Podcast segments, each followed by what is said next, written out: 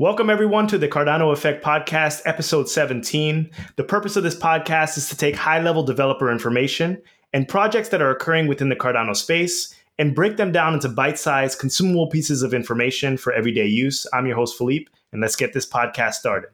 I wanted to thank everyone for the engagement for episode sixteen. We did a Q and A, and we've we got beautiful comments. People were saying things like they want these Q and A sessions more often. So we're going to try to be doing these more often. I already see questions um, pouring in onto the Cardano Effect at gmail dot com. You can reach us there. Just send us questions, and you can ask us questions on Twitter and Reddit. But we prefer to to condense all the questions into the the Gmail account, and then we're going to use that for further Q and A episodes. So that being said, thank you for that. We are on, we we just passed the thirty-five hundred subscribers mark. So if you're not subscribed to the Cardano Effect channel and you're watching the Cardano Effect um, podcast, you need to subscribe. Just give us that extra subscription base. It really helps push the Cardano Effect f- higher and further and really gets the Cardano name out there. We're trying to make sure that everyone that wants to learn about the project can learn about the project. Um, I would like to apologize for something that I said last episode. I said that the Washington D C meetup was at the end of this month, but it's actually at the end of February. The one in Georgia, the country, is actually happening this week, uh, but the one in Washington D C is happening next month. And with that being said, I'm going to pass it over to Rick, but I want to remind everyone that nothing we say is financial advice or should be taken as such. If you need a financial advisor, find someone who's qualified to do so. If not, um, you know, you are your best financial advisor. But none, none of what we say on this podcast should be taken as financial advice. And with that being said, Rick, how are you doing today? Philippe, I'm doing great. Thanks for asking, and thanks for the introduction. I'm calling in from San Diego. I'm on travel until the middle of February, so I don't have my usual The Cardano Effect setup going in the background. Uh, so to transition into the podcast, I do want to point out a few things. We always like to inform our viewers of either the latest news or things that are going on in Cardano. And something to be aware of, there's a little bit of a scam out there. We don't we don't know if it's a scam or not, but there's something called Cardano Classic. So they're calling they're calling themselves Cardano Classic, whatever that is. It's not associated with I O H K, Emurgo, the Cardano or the Cardano Foundation. That's Cardano Classic. And be aware of that in the future. Please make sure you let other people know so we can educate uh, new people coming into the ecosystem and make sure they're aware of any possible scams. So thank you very much for that. Uh, there is another scam to be aware of, and that is if you see on Telegram or on any social media to download a file called Daedalus. Dot anything dot zip. That is that is a scam also. It's either a virus or malware that's used to penetrate your computer and get your data from Daedalus. And so be aware of that. Do not download these malicious files from anywhere except the official websites. If you have any questions or problems, please get on the Cardano Forum or on the Telegram and ask someone who's knowledgeable that you can trust to get you pointed in the right place to download those files. Next, I would like to touch on uh, that we we are this podcast is also available on Google Play Music, iTunes, Spotify, SoundCloud, Libsyn, and Radio Public. Next, I would like to introduce our guest, Mister Florian Bohnert. Mister Florian Bohnert is the Chief Marketing Officer at Emurgo. So I'll tell you a little bit about Emurgo, and then he can tell us a little bit about himself. All right. So Emurgo, the, you got the three major organizations. You have I O H K, which does the engineering. Emurgo is the business arm, and the Cardano Foundation takes care of the trademarks and uh, some of the legal matters. Okay. So Emurgo, their, for their statement is, Emurgo drives the adoption of Cardano and adds value to A D A holders by building, investing in, and advising projects or organizations that adopt Cardano's decentralized blockchain ecosystem. Emurgo leverages its expertise in blockchain research and development, as well as its global network of related blockchain and industry partners to support ventures globally. So next, I'm going to pass the mic over to Mister Florian Bohnert. So Florian, tell us, how are you doing today and where are you calling in from? Hi, everyone. Thanks, Rick. Thanks, Philippe. I'm doing good. Thank you. Um, it's a sunny morning here in Tokyo. Uh, I joined Emurgo about five months ago. And while I joined, I also moved to Tokyo, where, where the project was started and where most of our team is. Um, so that's where I'm calling in from, yeah. Good. Thanks for that. And uh, so you, you started with Emurgo five months ago. How did you come to learn about Cardano? How did you get involved with Cardano? So to give you a little bit of background on myself, I, I've always been passionate about two things. Um, the first one being Asia and the second one being technology, um, very broadly speaking. And so after Uh, my university, I decided to come to Asia to experience to experience it from the from the heart. From I really wanted to go there and really see it with my own eyes. Um, and I ended up working in the field of startups, specifically startups that leverage technology to improve environmental or social causes worldwide. Um, I did that in China for about eight years in a number of different ventures. Uh, some startups that I joined, some startups that I actually founded. Um, and through that process and through that network building, I came in contact with a number of different people, um, especially people from S O S V side and China Accelerator. And through that network of mentors, I met um, Manmeet, who is currently Chief Investment Officer at Emurgo. Um, and so last summer, we started seriously discussing about potential opportunities in Japan. I was obviously aware of blockchain technology and crypto, but I wasn't one hundred percent into it. Um, after I looked at it a little bit more, I realized that it really fits this personal mission that I that I just explained, which is to leverage technology for the environment. Um, and I considered the opportunity. I didn't hesitate long, and I just flew myself over to Tokyo. It, everything happened pretty fast because I saw it as a as a great opportunity. And you know, I mentioned environmental issues and social issues a couple of times. That's what really attracted me, and that's one of the things that really attracted me in in Cardano. It's because Charles often talks about you know banking the unbanked, and Cardano is typically a project that won't focus on the big international stock exchanges. It's a project that's going to go to Indonesia, to Africa, to, to to a bunch of countries that are not necessarily as developed as as the large financial places. So um, to me, that was that was really important. Yeah, and and again, I didn't hesitate a whole long time to to get myself to Tokyo. I love the idea that you are into making, you know, the clean energy or whatever it is. I noticed your, your Twitter handle is at Tech for Earth. Yeah. And uh, yeah, that's really cool. And Cardano is a low power, a low energy, power saving type blockchain. And that's cool, too. So one thing we like to do at the Cardano Effect is we, we like to start off with the big picture first. Um, so maybe a lot of our viewers, they might not know what a chief marketing officer does. So can you tell tell us a little bit about that? What does it look like a day in the life of a chief marketing officer? And also throw in there, you know, what what makes your day crazy sometimes, but what's what's a day in the life of a chief marketing officer look like? So first of all, I, I as I mentioned, I really come from a startup background. And I think that most people with that kind of experience would agree that titles don't really matter. It depends in which culture you operate. It depends who you talk to. Having a name card with a title is important. Sometimes, yes. Sometimes it's absolutely necessary. Um, but if we're talking about day-to-day, I don't think it really matters. The only thing that matters is how do you actually get down to work? How do you actually make stuff happen? How do you actually leverage your experience to help people around you work in a more efficient way? Um, and I really try to give as much credit as possible to my team because I'm no expert in crypto.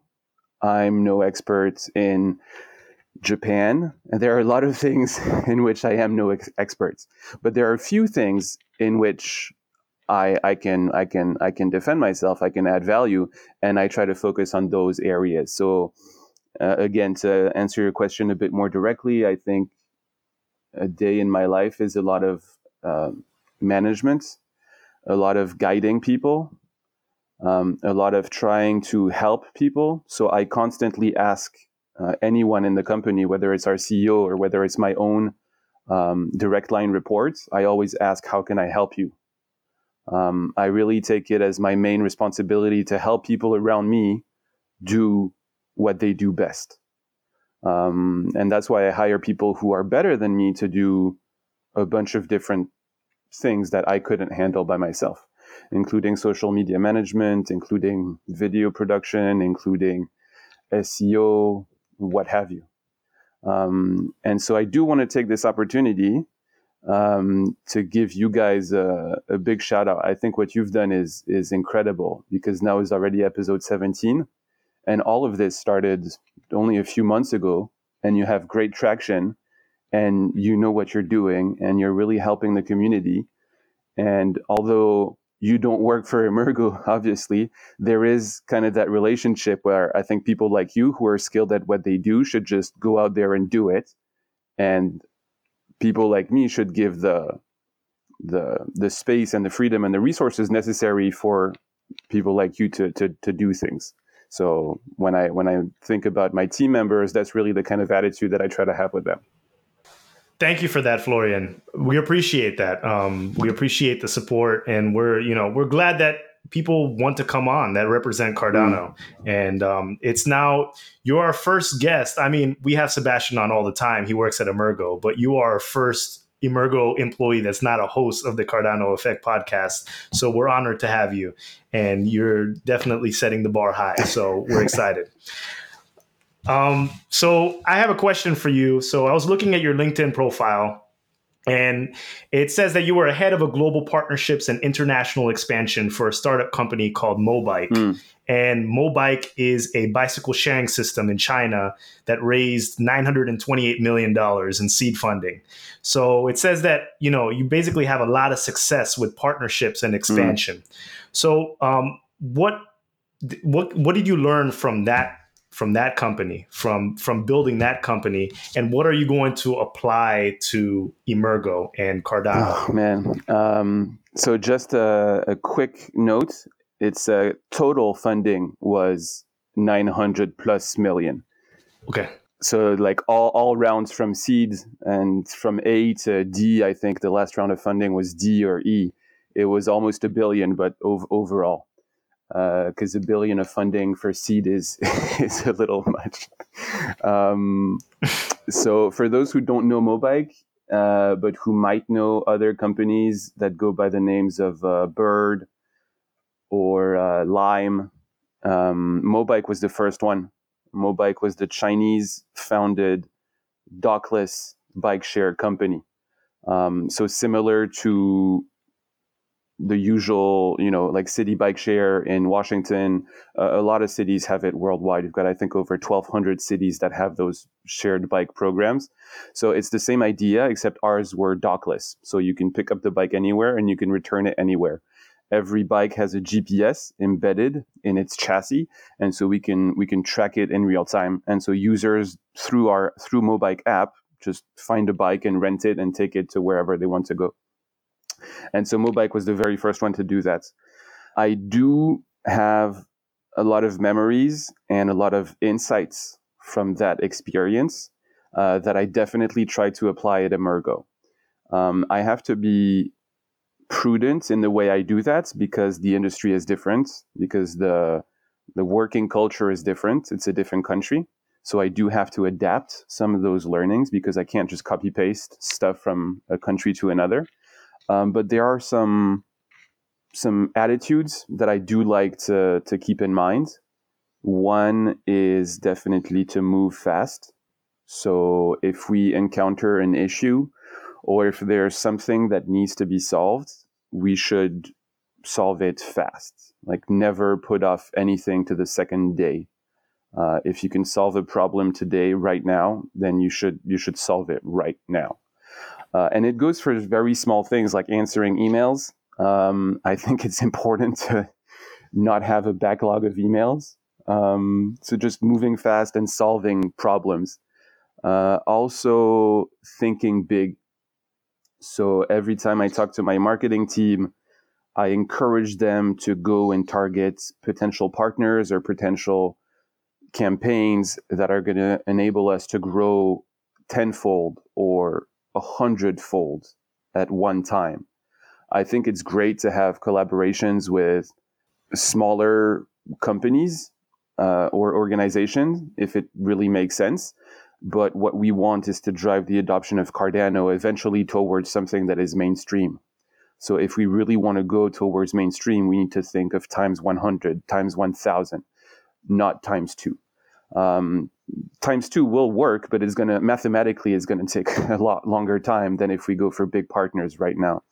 Um, and that that is definitely something, some kind of a crazy mindset that I keep from from Mobike. Because um, when I joined in April two thousand sixteen, Mobike, we had two thousand bikes.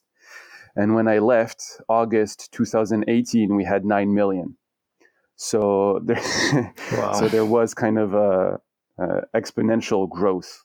And, you know, that's just the number of total total bikes. There are many other facets of the business that I won't mention here, but um, I do like that that mindset of doing things fast and, and actually getting down to business and, and thinking big. Yeah. Wow, I like your leadership style. I really like that style. I mean, so far, everything I've heard, leaders need, like the first part where you said, uh, you, you can't possibly know anything, so you have to hire the people that know how to do things. That's a great quality in leadership to have. Uh, a leader cannot possibly do everything. You're you're stronger when you have a good team backing you up. And uh, I really like the idea that you move fast and you want to grow exponentially. I mean, going from two thousand bikes to nine million bikes. Oh, my gosh. Can you imagine if you do that at Emurgo? All right. Sorry, Philippe, you were saying. No, that's that's wonderful. That's wonderful. I was saying, um, so, Sebastien, I don't know if you can highlight this because you may work at a different department at Emurgo, but do you... Do you contact Florian? It does your department when you're releasing Yoroi and he's working on partnerships. What what what is the communication like between different departments at Emurgo? I don't know. I think we could start with Sebastien and then move on to Florian. Yeah, I think we work together extremely tight. We message each other almost every day. We coordinate on almost everything. So I, I feel like the, the marketing is basically backing the entire company, especially in moral support, right? So before we had, like, if you roll back to, to when I joined Emurgo, basically we would try and broadcast the stuff we, we did, but it wouldn't really stick that well. And I O H K kind of has the same problem where they, you know, try and broadcast all the work they're doing, but then, you know, maybe some paper becomes really well known, but some other paper maybe falls by the wayside, right? And so you want to avoid that, right? Everything you do should be a success and known as a success. Right, that's the goal. And so, you know, since Florian ha- has come and joined our company, I think basically everything we've done has become very well known in the community. I think everything has stuck really well, and that's shown a really great success uh, by Florian's team, and also great cooperation between our, our two teams. And so, like, uh, every day when I, I, I wake up and I go on Twitter, I see, like, the Emurgo handle, like, basically talking about all the great things you're doing and really Uh, pushing our, our brand and letting people know about the great stuff we're doing, and also with the YouTube videos they put out. So I think the marketing team is really not just driving the uh, knowledge about what we're doing to the community, but also helping our R and D team feel empowered to to do more, right? Because every day we wake up and we're like, oh my God, like, people love what we do. People know what we do. Like, I got to, you know, make some more cool features so Florian's team can put it out there and people can uh, see all the great stuff we're doing. So I, I think it's, it's uh, been a great cooperation so far. That's super nice to hear. Makes me happy.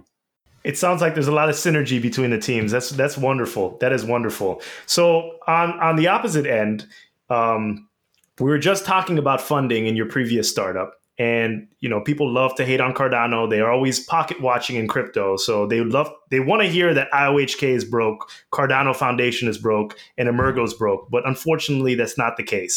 So Emurgo doesn't suffer from a funding problem. But what is Emurgo's biggest obstacle, or what is the biggest challenge at Emurgo? I think there there are a couple, but I feel like we're we're mostly underway to solving the biggest ones. Um, the first one kind of goes back to what Sebastien was saying, is that there there were a lot of moving pieces. Not everything was standard and formatted, and not everything had a process. Um, so I also recall before I joined, I read a few comments in the community doubting the value that I could bring to the table. And I was encouraged by those comments. And looking back on those comments now, I can say that although I didn't have a very, very strong crypto background, my knowledge about processes and my personal affinity to implement processes and to have teams working in a more efficient way, I think that was very useful uh, within Emurgo. And so I think it's still a challenge because not everything is perfect. I think our social media is doing really good. Our marketing is ramping up. Uh, from a P R point of view, I think we can still improve. Um, so not all the processes are there yet, but we're underway. That's that's one challenge. Another challenge is to manage, uh, for me more personally, is to, to balance the day-to-day and the longer term.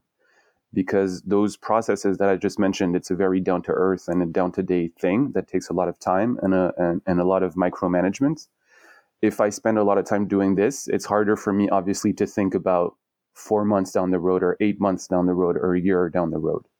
Um, so that is a challenge that I have to to balance almost on a daily basis. You know, how much of the time do I want to focus on day to day, and how much of the time do I want to think about where we are going to be in six months?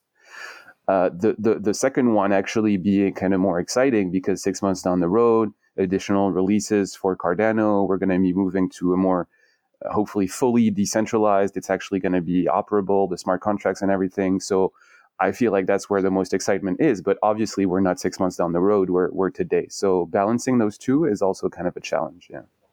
That was a great response. Great response. Thank you. Thank you.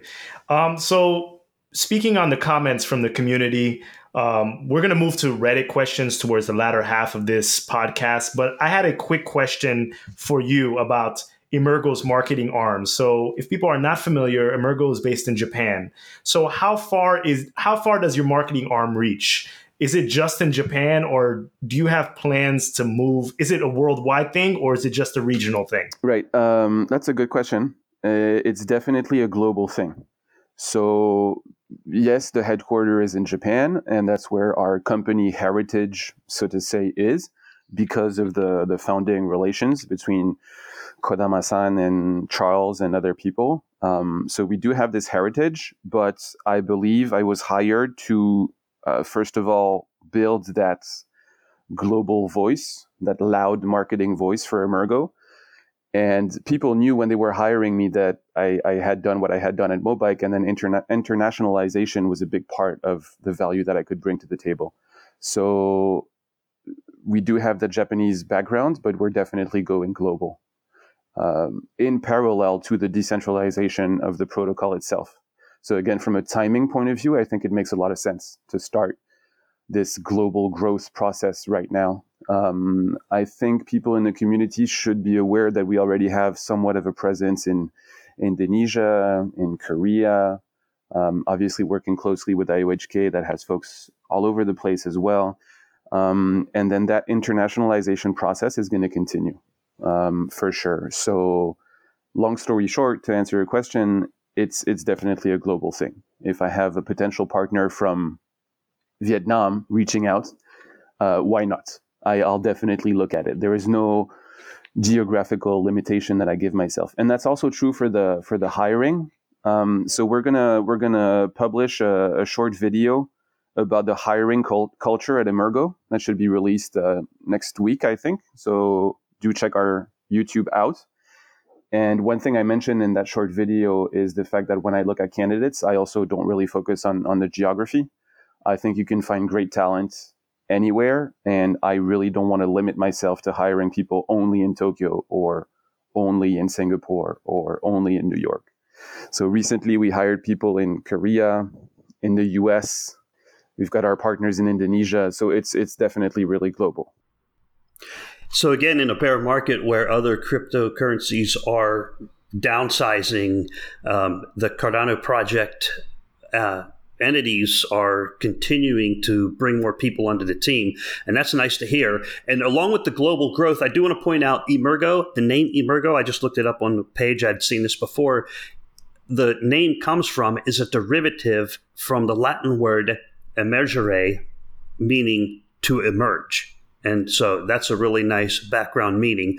And uh, it's also nice to hear, it sounds like your management style is that you, you're doing team building.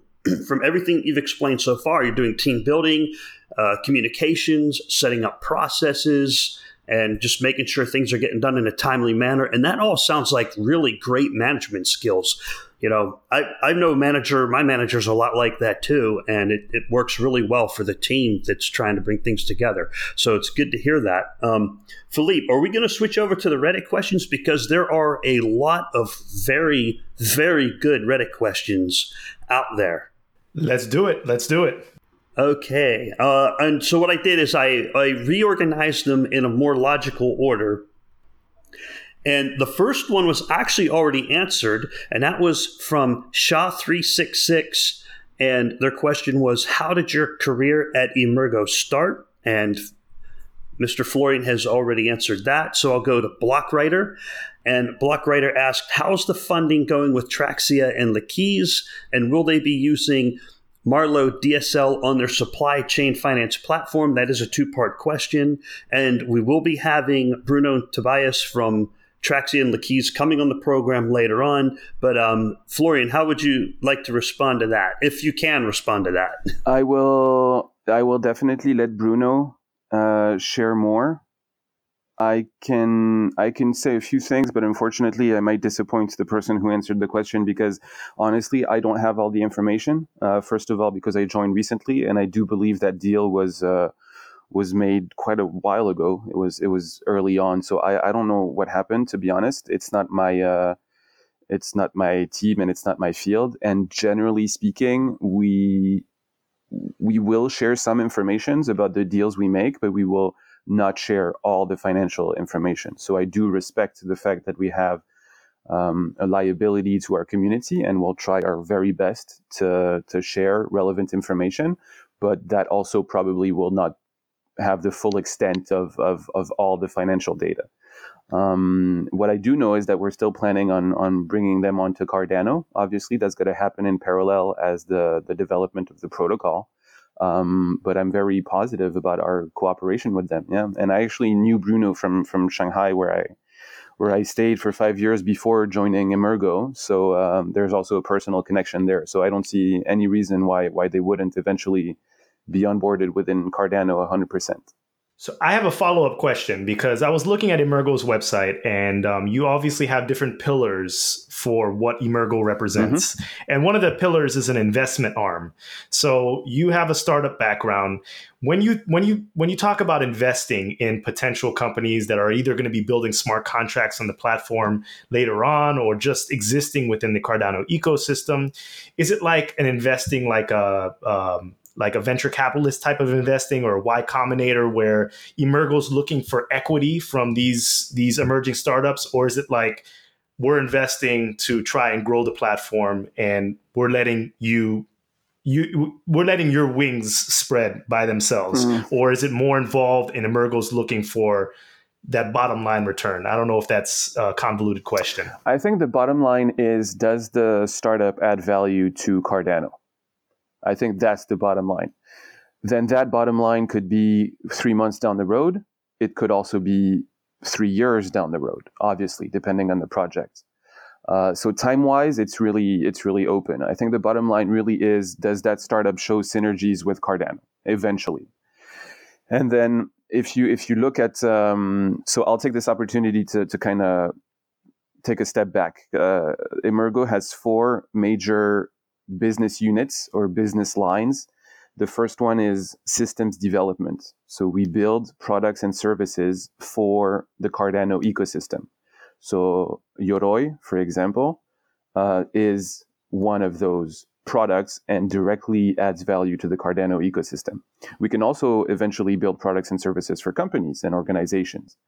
The second business unit is education and academy, where we educate developers and we provide a content platform for people to learn about blockchain firstly, and secondly, again, Cardano. So we'll have more developers, we'll train more developers to be proficient and able to work on Cardano. The third one, goes back to your question, Philippe, um, is investment and accelerator.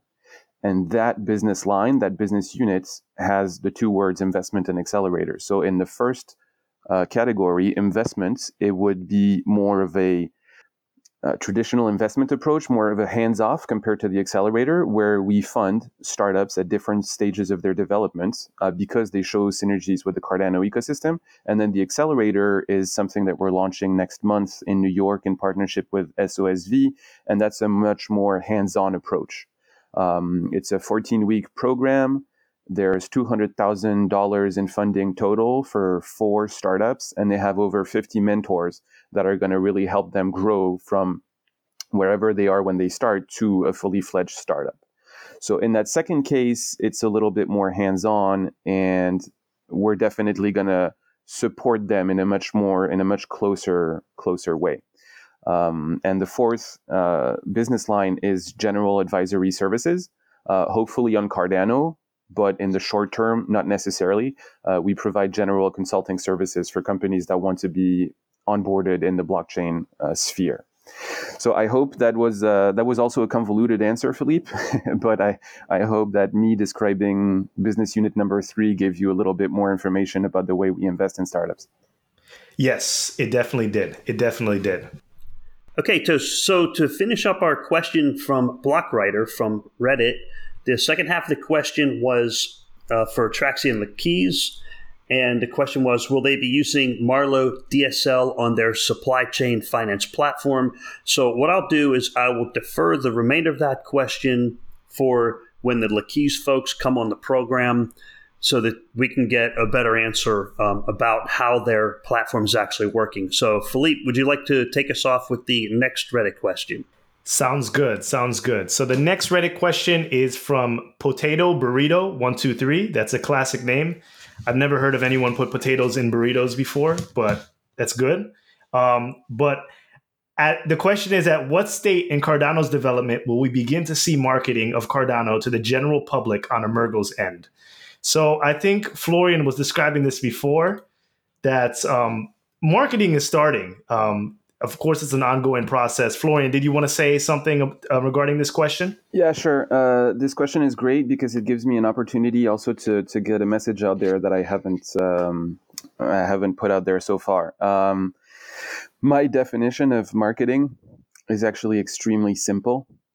Um, I believe that marketing is the right message, delivered through the right channel to the right people at the right time with the right budget. So if you think in, of it in terms of a matrix, you've got five different categories: uh, message, channel, target audience, budget, and time. If you can make sure that every single one of these categories has a green light for whatever marketing campaign you promote or for whatever project you engage in, then it's not a hundred percent success uh, promise, but I would assume that you're you're pretty safe. It's already a very good start. So uh, people in the community might have noticed that the first thing that we really started to focus on was social media, because it's easy to reach people all across the world, and it's an easy way to get in touch directly with the the people, the supporters who are relevant to what we do at this stage. Uh, eventually, we'll go towards more decentralization, and we'll go towards more mainstream. And eventually, the message will change, the channels will change, and everything will be adapted. Um, so we will go towards more more standard uh, advertising channels and, and marketing channels, but we're not quite there yet.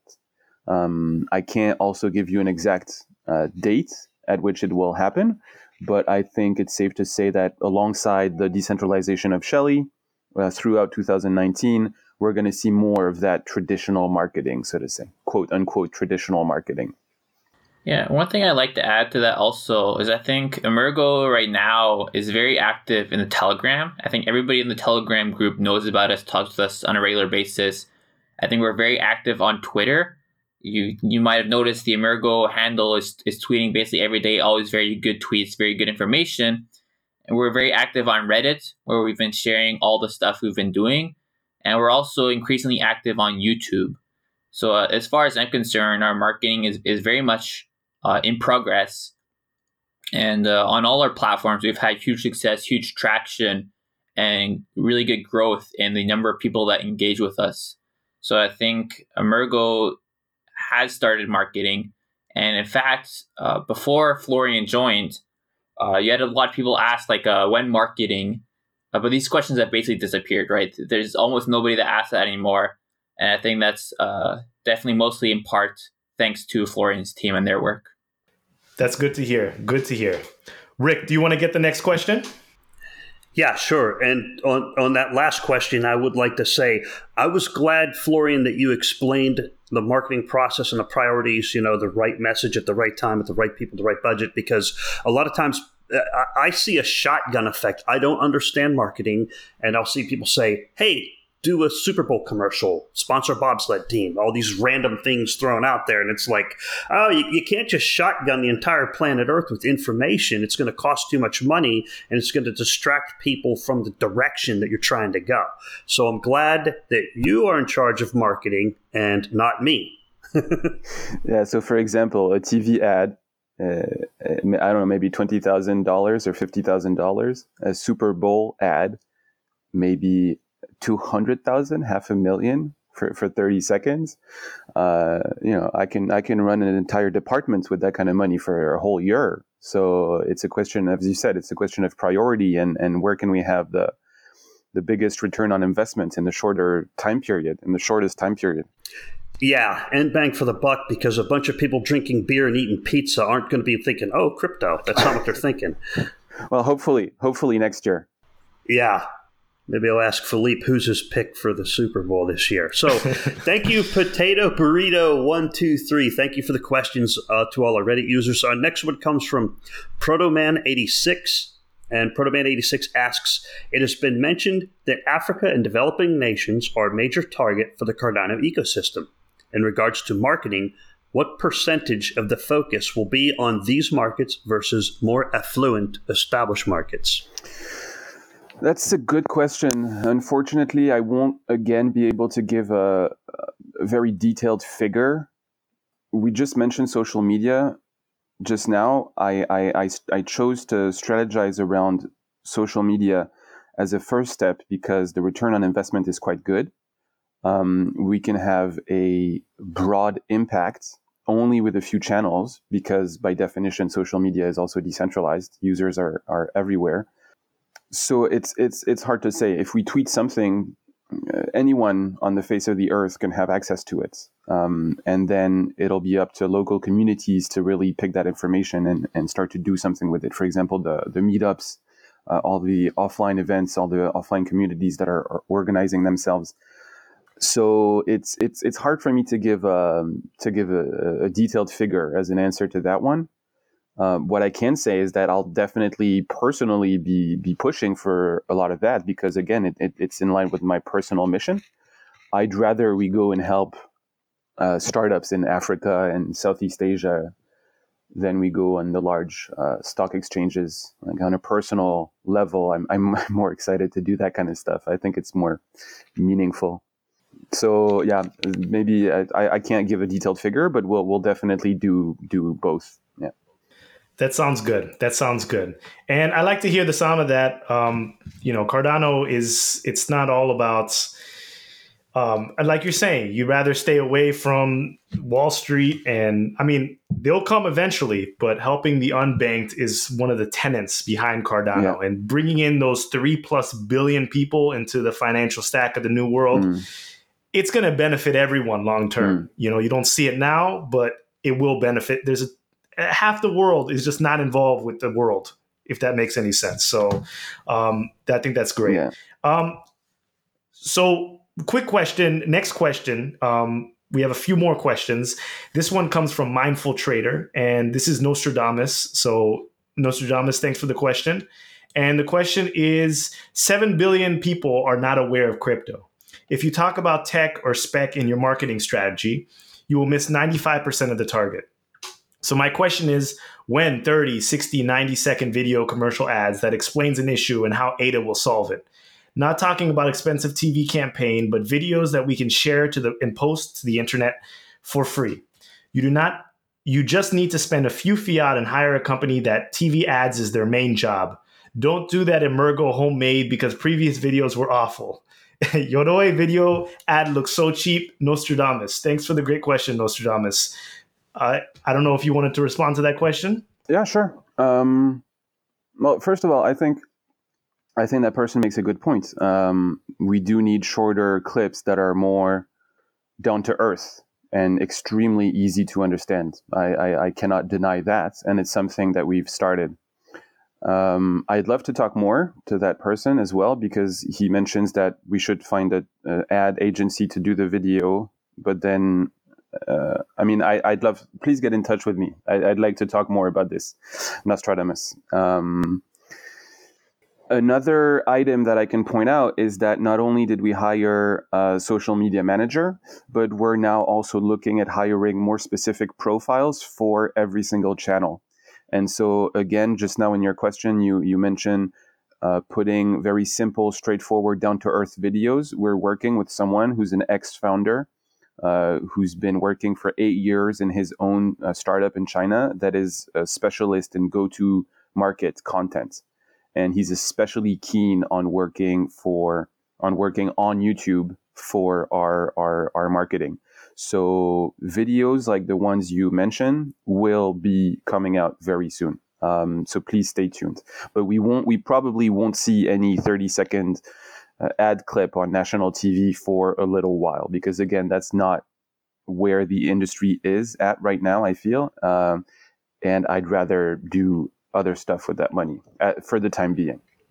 Well, thank you, Nostradamus. Thank you for the great question. So you heard him at the beginning. You can get in touch with Florian. We're going to put your Twitter down in the description below, and Twitter is a great mechanism to reach you. Um, so we'll we'll leave it there. Rick, you want to get to the next question? Yeah, the next question may have it's already been touched on slightly. This is from Reddit user Haskell Plus, and his question is, Mister Bohnert, can you discuss the S O S V D-Labs program and give us an idea of the progress and developments and the plans surrounding it? So he's looking for a little bit more detail and how the incubation process will work through it. Sure. Um, so I did mention it's a fourteen-week program. Uh, the first cohort, so the first batch of startups, uh, will be launched around mid-February. So we'll also release more information at that time. Uh, it's two hundred thousand dollars in funding total, and there are over fifty mentors. So uh, people with experience uh, in relevant industries that are really going to guide and coach the the startups throughout those fourteen weeks. At the end of the program, there's going to be um, a sort of a demo day where the startups will pitch their idea and their product or service to potential investors. And once that first batch is done, we'll start a second one, and so on and so forth. So it's it's very much a rolling program. Um, I, I believe it's two intakes per year. And this accelerator, which is named D-Labs, has been created by Emurgo in partnership with S O S V. Uh, S O S V is a very large fund that is one of the most successful uh, funds ever, with very high returns. Um, and S O S V specializes in creating specific accelerators for different industries. So at the beginning of the podcast, I mentioned China Accelerator. Uh, that's one of their accelerators, obviously focused on the Chinese market and more specifically tech and mobile. But they also have one for uh, food. They have one for uh, hardware in southern China. They have, I think, four, and D-Labs is the fifth one. So it is an accelerator uh, on its own in partnership with S O S V. And again, there's there will be more information published on our social media channels around mid-February. And the D-Labs website is already up, and there's also a good amount of information in there. So I'm sure we can put the link in the description as well. All right. Thank you, Florian. And uh, of, of note, a few other things that's on the webpage for Emurgo, uh, other partners that are involved with Emurgo are Serum Labs, Metaps Plus, the China Accelerator that Florian just mentioned, Mox, and Tucson Co. Okay, so uh, the next question from our next Reddit user is, there's a lot here. So Philippe, you want to start us off with uh, our jam coin? Sure, yes, this is a multi-part question. So I guess we can take this one at a time. Um, R J M Coin said, I just wanted to chime in, not necessarily with a specific question for the podcast. So the first set of questions is, um, considering traditional centralized organizations have budgets and resources for marketing, is it in Cardano's best interest to leave marketing efforts to the decentralized community? Uh, yes, yes, uh, I, I think so. Um, when you go international, there's always the biggest challenge is is almost always finding the balance between centralization and decentralization. Um, one hundred percent on one extreme or the other obviously never works, or very, very rarely works. So we have to find we have to fine tune that that slider. Where does the slider go? And that is something that we're still looking for for sure. Um, so far, because I also think that's where it's the easiest to start and the most organized, we've been leaning a little bit more towards centralized uh, because we do need to get those processes in place. If we go for decentralized one hundred percent at first and we have no processes, I don't believe it's going to work in the most efficient way. So for now, we've been leaning a little bit more towards the centralized aspect of things because I need to hire a team that I need to be able to manage. So we need to have that centralization. But moving forward, I absolutely agree. Um, I want to work with the decentralized community and provide them with the tools and resources necessary for them to then go on uh, and, and do the marketing effort and do whatever they want to do with the resource that we provide. So yes, definitely, it's just going to take a little bit of time to get there. Okay, and the next question follows that perfectly, segues right into it. The next question is, highly unqualified yet passionate people want to initiate marketing campaigns and flood the community with requests for funding for their efforts. Is there a mechanism in development to help manage and possibly guide any of this? The closest thing that I can think of uh, as of today is the, the, the meetup.com slash Cardano. All of that meetup community and the events that are, are organized offline. I know it's not exactly what this user proposes, but it's uh, what I feel is the closest shot.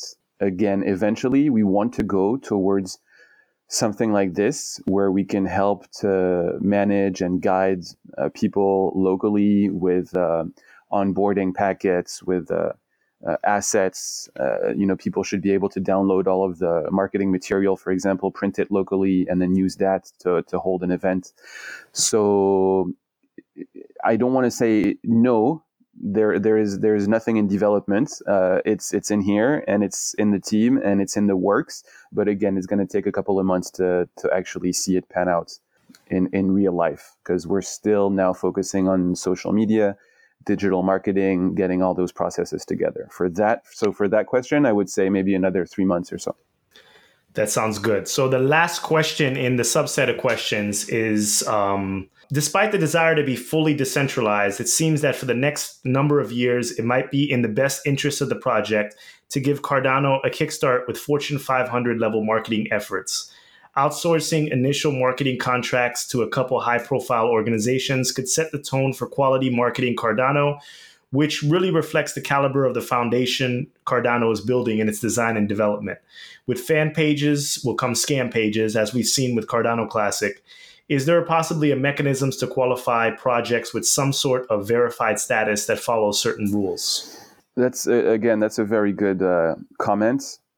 I, I, I love that person's mindset, because at the beginning of the podcast, I mentioned, you know, that I, I really wanted to go for companies that were ten times bigger than us, or one hundred times or one thousand times bigger than us, you know.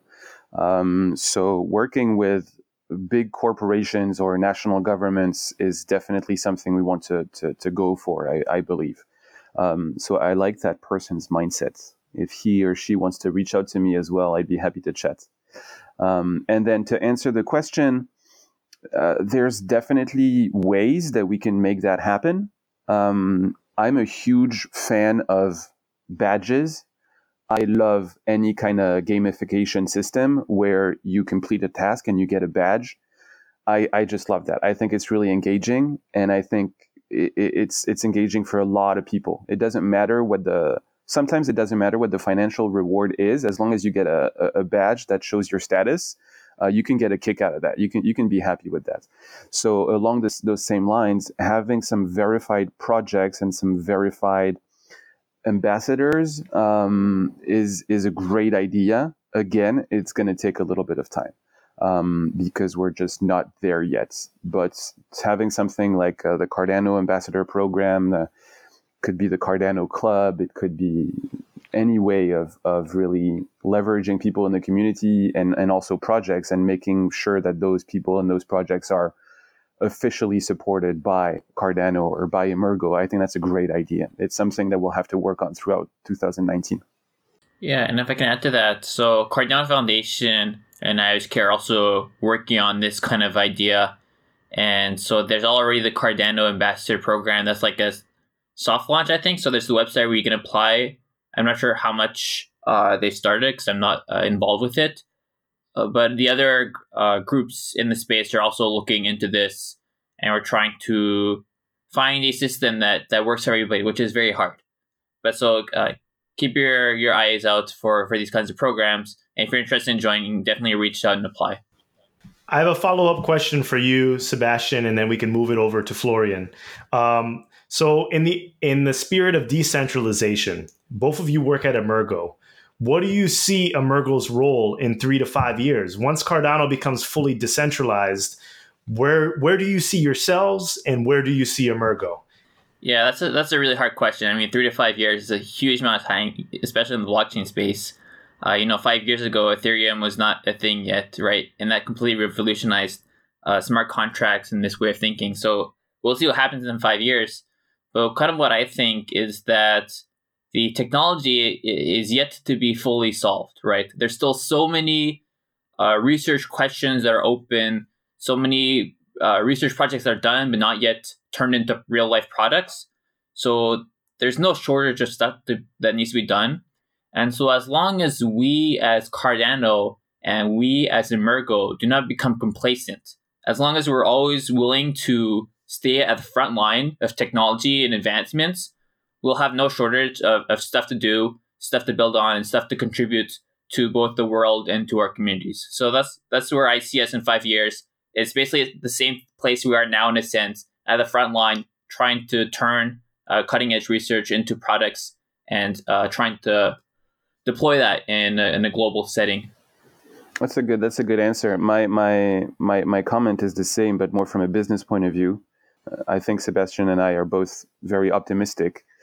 I, I think Emurgo will become, or my wish is that Emurgo will become the go-to company, the go-to builder uh, for anything Cardano. So there should be no question in potential customers' minds when they are thinking about either adopting blockchain or uh, increasing their, their blockchain uh, technology or, or moving on to third generation or what have you. They'll go to Emurgo because Emurgo will have that brand name of being the official venture builder for Cardano. So our teams will know the protocol the best, just like Sebastian today. uh, our teams will be able to develop the fastest. Uh, our teams will just be the best ones to build on top of Cardano. And hopefully the work that we're starting now will, over the years, bring that Emurgo brand name to that level. Um, so I've been telling, I've been sharing this book with uh, everyone in my team, and I can also mention it here with uh, with you guys. Um, the name of the book is called Utility, Y O U Tility, and if I remember the author's name correctly, it's J uh, Baer, B A E R. Uh, apologies if I made a mistake there, but we'll double check. And the the the title of the book is basically why smart marketing is about help, not hype. Uh, so uh, I don't get commissions for, for for that book. I don't know the author, but it it was really, really helpful.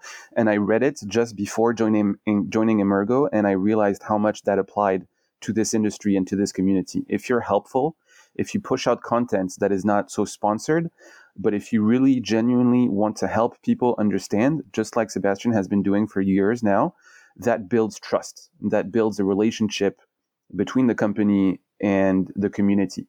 Eventually between the company and our potential customers. Um, so yeah, to kind of sum it up, I hope Emurgo will be the most useful company out there to help organizations understand blockchain, learn about Cardano, and eventually being embedded in the Cardano ecosystem. Thanks for that. Thanks for that, Florian. So the book is called Utility by J Baer, if I got it down correctly, right? That's right. Y O Utility. All right. Now, I'll cover the last uh, Reddit question as long as my video doesn't drop out. You see me popping in and out like a little whack-a-mole down there. I see it dropping out. Okay, so the last question from our Reddit user is from Reddit user, what is Cardano? That's the name of the user. And the person asks, it's related to previous questions. They state, there have been a few people posting on the Cardano Forum page in regards to starting a low-cost, high-exposure guerrilla marketing campaign.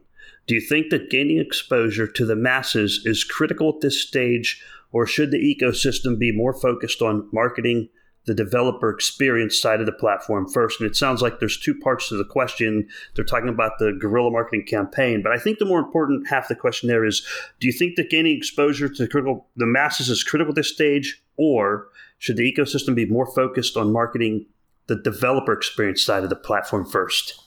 Again, it's kind of a balance. If I have to choose between one or the other, I would say short-term definitely uh, focused on the developer experience. Make sure that we can use it, that it's implementable, that everything is there uh, to actually build projects on top of it. So short-term, if I had to choose one, I would say the, the second part of the question.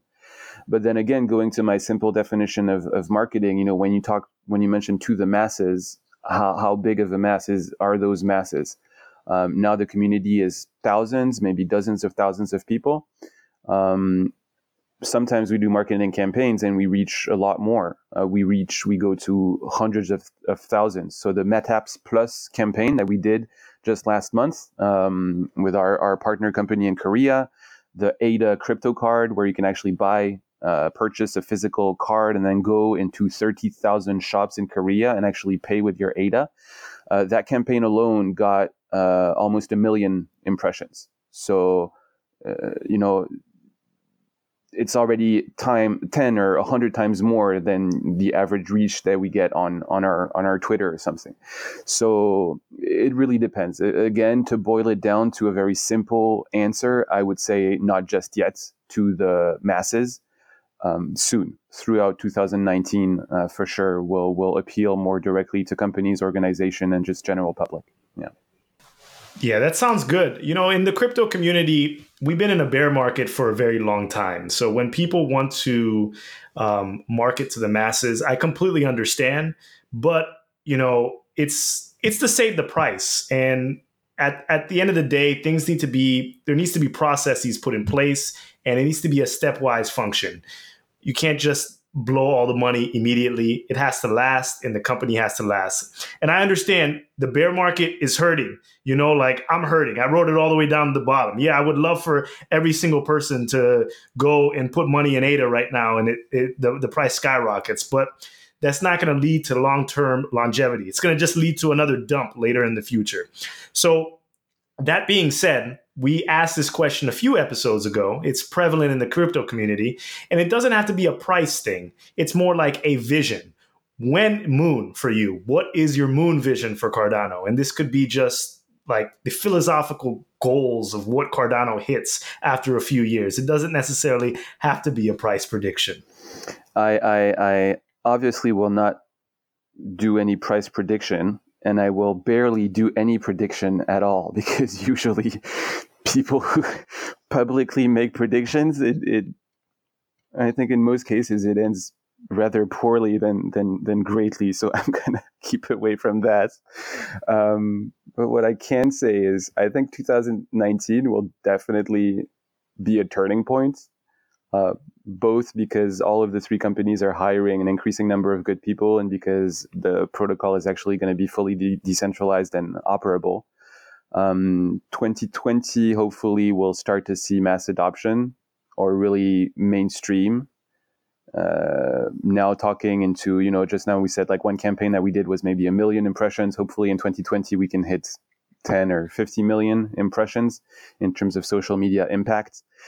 And thirdly, Cardano is here to stay, and it's a very long-term project. And and if everything goes according to plan, it's here to stay for, for uh, hopefully hundreds of years.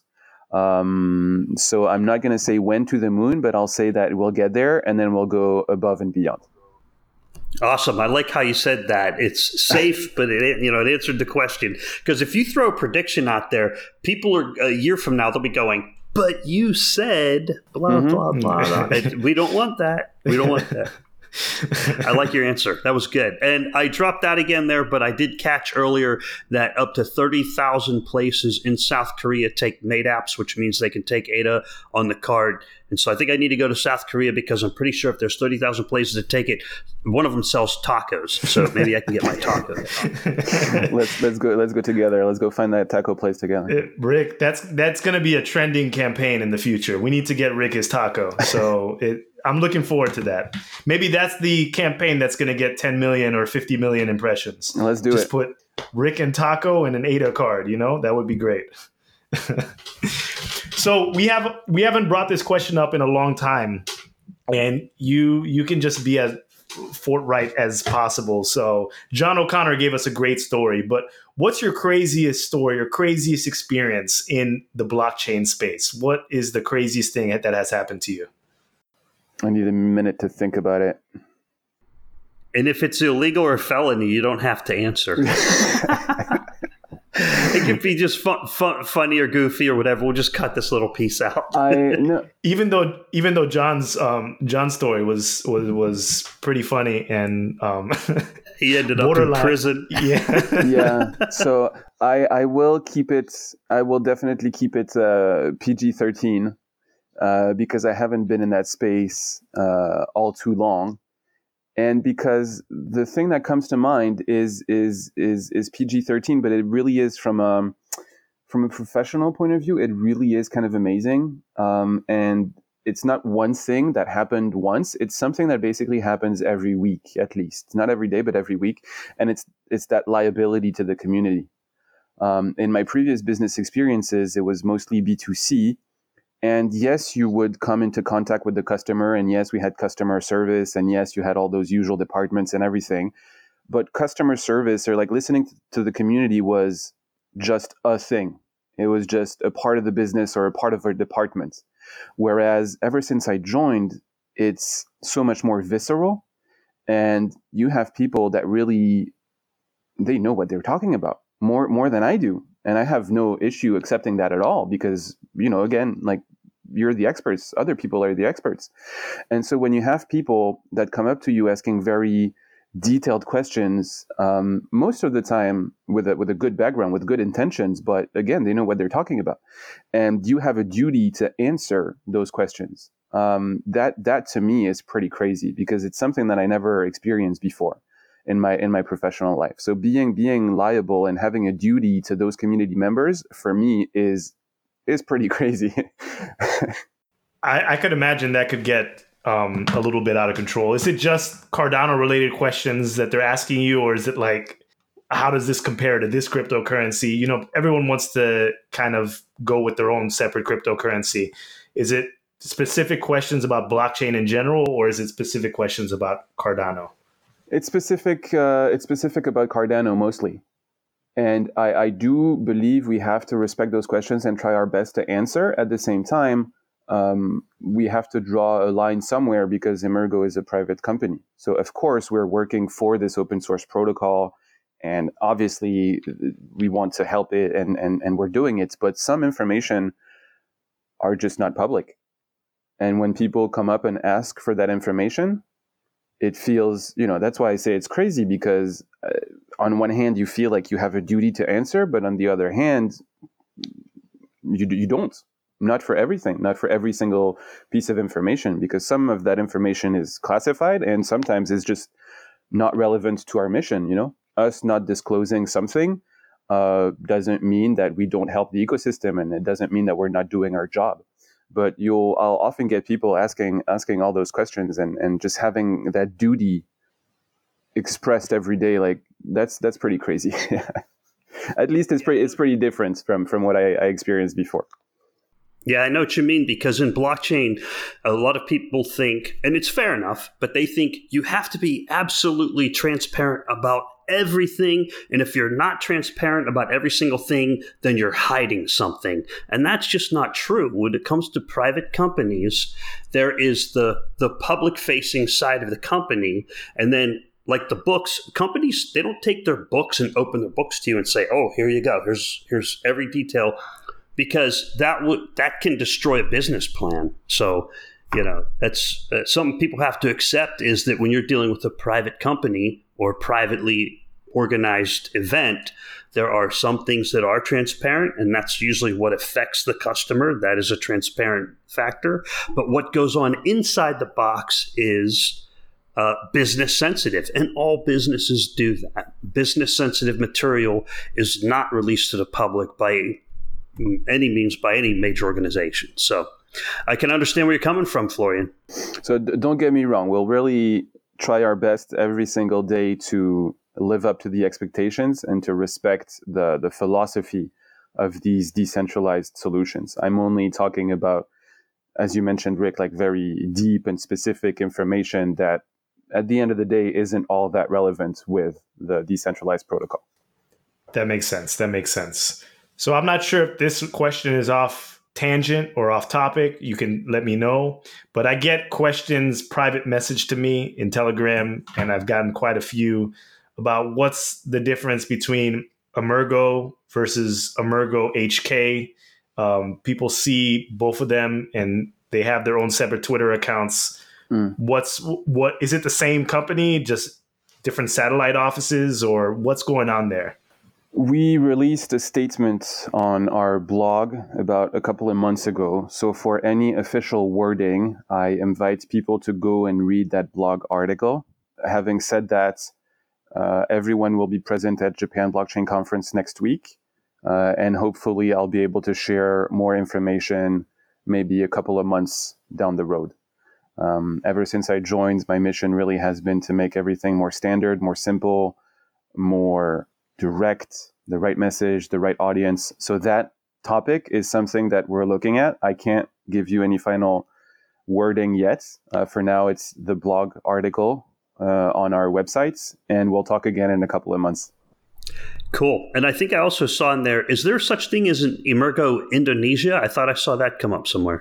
So we, again, if you head to our YouTube channel, there's the Emurgo briefing of December, I believe it is, where we present our local partner in Indonesia, uh, an event held in a university. Uh, so it's it's undergoing. We definitely have a presence in Indonesia. Going back to the previous question, as of now, the detailed structure of the company is not uh, uh, public. We will share more transparent information also within a couple of months. But it is uh, known and it is public that as of today, we have uh, partners in Indonesia. We have uh, potential customers. We already have pi- partnerships signed with universities. We're already developing the curriculum for the education side of the business. Um, so all of that is is is public. Uh, again, we'll give more information probably within two to three months as to the the local structure and team and and, and everything else. All of that all of that information is also tied to a website revamp. So not only do we have new social media, new videos, uh, the next step really is the the websites and the newsletter. So as of today, it's still the the, the old websites. Um, again, within a couple of months, we'll have more blog articles detailing all of those projects that we just mentioned. Uh, we'll have a new design. We'll have uh, uh, video highlights. We'll have uh, a lot of cool stuff on the new website. So just keep following us and head to our websites ever so often, and you'll see that that progress and that information made transparent. Well, Florian, thank you so much for answering these questions. Some of them are pretty tough questions. I think people are going to be very happy to see uh, someone someone on the program from marketing, and also it's someone from Emurgo, which is good because the podcast is starting to branch out into other areas. And uh, so thank you very much for thank being you. here. I appreciate you coming on the program. Uh, Philippe, do you have anything else you'd like to go over before you take us out, sir? Um, that's it. I want to thank Florian for joining us. It was an honor to have you. And once again, it, the support is great. The support is great. Uh, Rick, Sebastien, and I, you know, we, we host the podcast every, every you know, we do twice a week. We try to do twice a week. And it's really interesting to find new guests. And there are so many people working on the Cardano project. Like we were saying before, it's split into three different branches. You have I O H K, you have Emurgo, and you have the Cardano Foundation. And there are so many different sides to the project. It's just massive. It's massive. And there are so many different things to learn. And we're going to have some of the guests that we had previously come back on to to have new podcasts. And we hope that you can join us again. And with that being said, we're going to close out this episode. Thank you to everyone for dropping Reddit questions. Florian, I'm going to give you the last words for to conclude this episode. But if not, you know, thank you so much. And we really appreciate you tuning into the Cardano Effect podcast every week. And until the next time, Florian. Thank you very much for having me. Uh, I wanted to invite myself again to the podcast, but you did that for me just now. So that was my final word. Uh, I'll see you again very soon. Okay. Sounds good, everyone. Bye. Thanks again, guys. Bye-bye.